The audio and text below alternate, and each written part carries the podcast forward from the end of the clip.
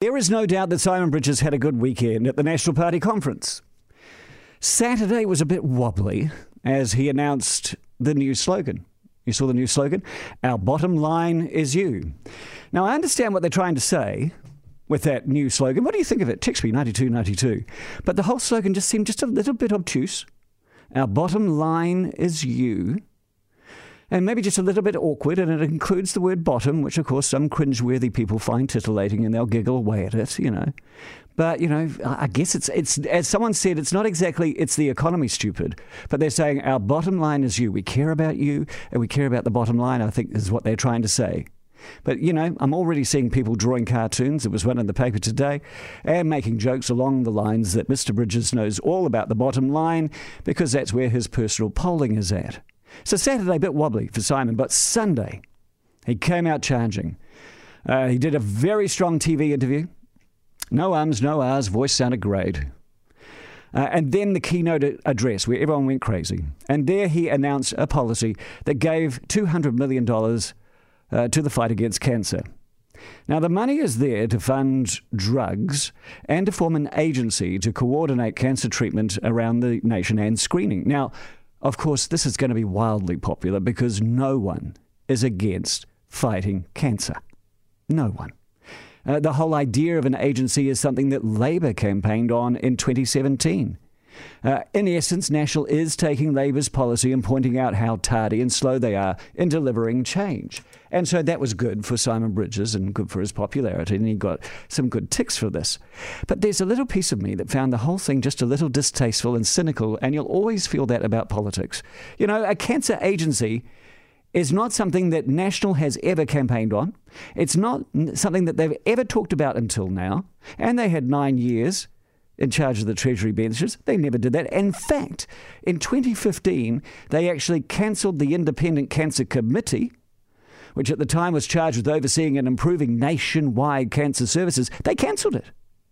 National has always been very leery of centralisation and nationalisation of anything, including health services. So why all of a sudden this road to Damascus thing, where they think, yes, a national cancer agency? Well, you just get the feeling they've been watching Blair Vining making headlines for a month as he brought in his extraordinary petition calling for improvements in the way we fight cancer. And you just get the feeling National thought, hey, that's a good idea. We'll just ride along on the coattails. And this is where the cynicism comes in. For me, it's just a feeling, you know. Health Minister David Clark criticised the national policy as being short on detail this morning with Mike. I think that's actually true, though. I've gone and looked on the National Party website for all the details I can on the um, on the policy. All I can find is two A4 pages with a couple of bullet points on it with some details about how the $200 million will be utilised. It's $50 million a year, ring fence for cancer drugs for four years, which is actually just a drop in the ocean, is it not? And very close to inflation adjustment anyway. Meanwhile, it estimates the cancer agency will cost $10 million a year to implement. So that's an extra $40 million. So this is not a $200 million thing, it's a $240 million thing. And let's now just stop for a minute and consider Blair Vining's case. New drug funding would not have helped Blair. Because what could have saved his life was better screening and, of course, faster consultation. He was left waiting for two months. If we are serious about the battle against cancer, we need to be catching it earlier with efficient screening programs, with more oncologists, with more doctors, with more specialists who know this sort of thing.